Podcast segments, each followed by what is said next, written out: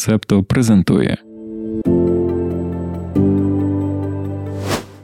П'ятниця, 24 березня 2023 року. Ранкове допіо. Випуск 131. Доброго ранку. Сьогодні огляд того, що робиться в світі, ми почнемо із теми, яка була основною у минулому випуску. Франція, як і обіцяли, даємо оновлення. Після того, як минулого тижня уряд скористався статтею Конституції 49.3 і підвищив пенсійний вік без голосування в парламенті, цього тижня опозиція двічі ставила на голосування недовіру до уряду. Перший раз 278 депутатів та депутаток висловили недовіру. Не вистачило 9 голосів. Під час повторного голосування лише 94 законодавці були за. Таким чином, уряд залишається на місці. Наразі протести не вщухають, країна й надалі перебуває у стані неспокою.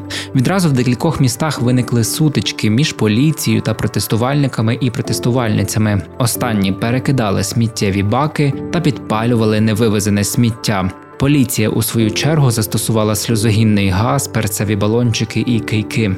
Ми пишемо цей випуск ранкового допіо у середу, а у четвер мали би пройти масові страйки та демонстрації. До них закликали профспілки. Заходь до нас в телеграм-канал, напишемо про четвергові протести там і фото покажемо. А зараз давай рухатися далі. На початку тижня лідер Китаю Сі Цзіньпін з офіційним візитом побував у Росії, бачився з воєнним злочинцем Владіміром Путіним. Для наших септонів та септонійок розповідаємо детальніше про причини та результати зустрічі Сі з Путіним. Щоб слухати випуски допіо повністю зі секретними фрагментами, доєднуйся до спільноти на Патреоні. Упс, цю частину можна послухати лише на Патреоні. Доєднуйтеся до спільноти, щоб отримати доступ. Ти вже, мабуть, знаєш, що колишнього американського президента випустили з дворічного бану на Фейсбук і Ютуб. Минулої п'ятниці він записав свої перші пости, відзначивши повернення. Водночас не покинув і свою рідненьку соцмережу Truth Social, де писав, поки був забанений на всіх інших платформах. Минулої суботи політик попередив, що його можуть арештувати, і закликав протестувати, якщо це таки станеться. Чому ж Доні можуть арештувати? Вже п'ять років прокуратура Нью-Йорка розслідує звинувачення в тому, що напередодні президентських виборів 2016 року від імені Трампа колишній порнозірці Стормі Деніелс платили гроші, щоб вона мовчала. Пані Деніелс стверджує, що колишній адвокат Трампа Майкл Коен заплатив їй 130 тисяч доларів. За це вона нікому не мала розповідати про свій роман з політиком. Трамп заперечує, що мав сексуальні стосунки з пані Деніелс, а відкриту справу називає політично мотивованою. Юриста Майкла Коена ще у 2018-му засудили до трьох років ув'язнення.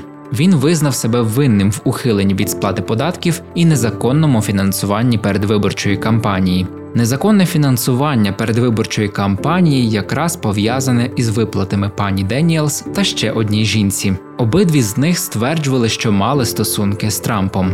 Як все було?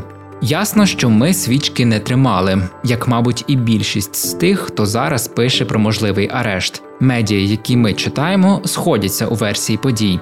2006 рік пані Деніелс було 27, Дональду Трампу 60. Вони познайомилися на турнірі з гольфу для знаменитостей. Пані Деніелс каже, що тоді погодилися повечеряти з Трампом. Вони зустрілися в готелі, де, за словами жінки, в них відбувся секс. Вперше публічно про цю історію вона хотіла розповісти у 2011 році, коли Трамп грозився балотуватися у президенти. Стормі Деніелс погодилися за 15 тисяч доларів дати інтерв'ю про ту ніч журналу In Touch Weekly.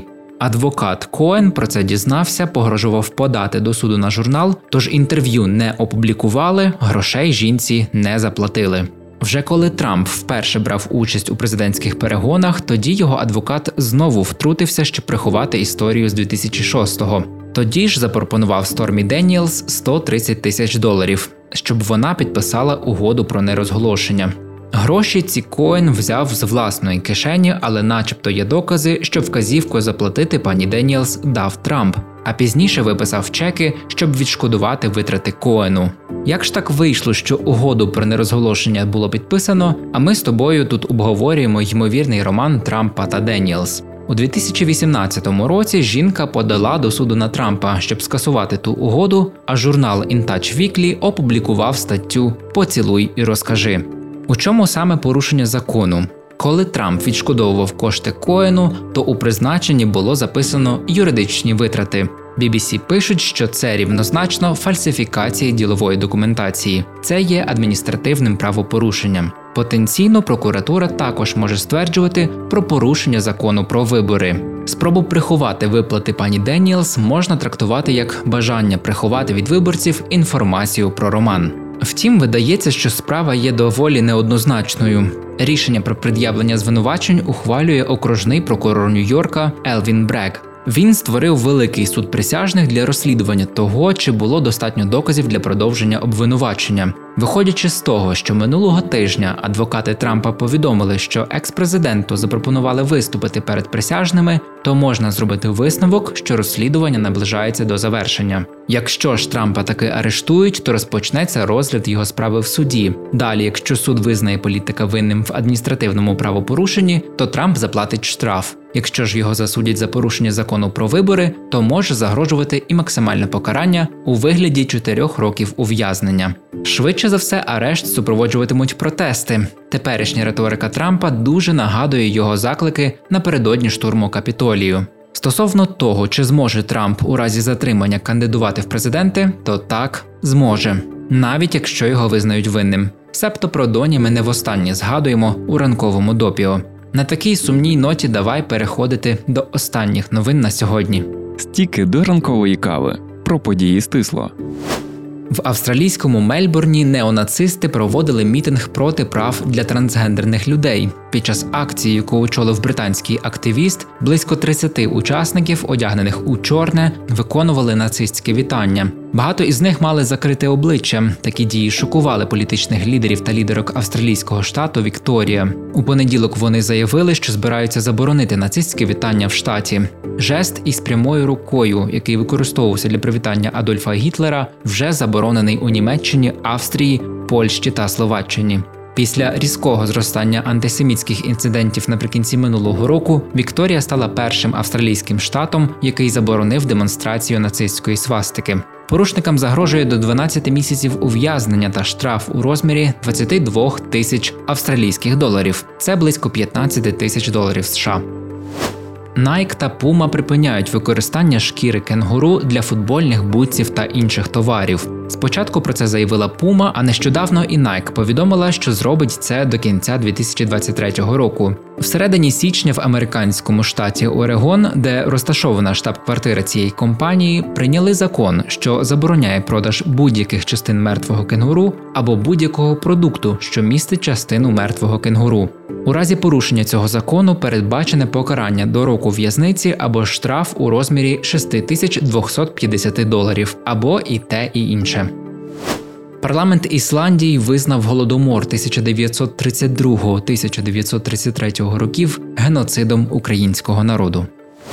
Будемо з тобою прощатися до понеділка, гарних вихідних, гарної погоди та спокою. Бережися і почуємося.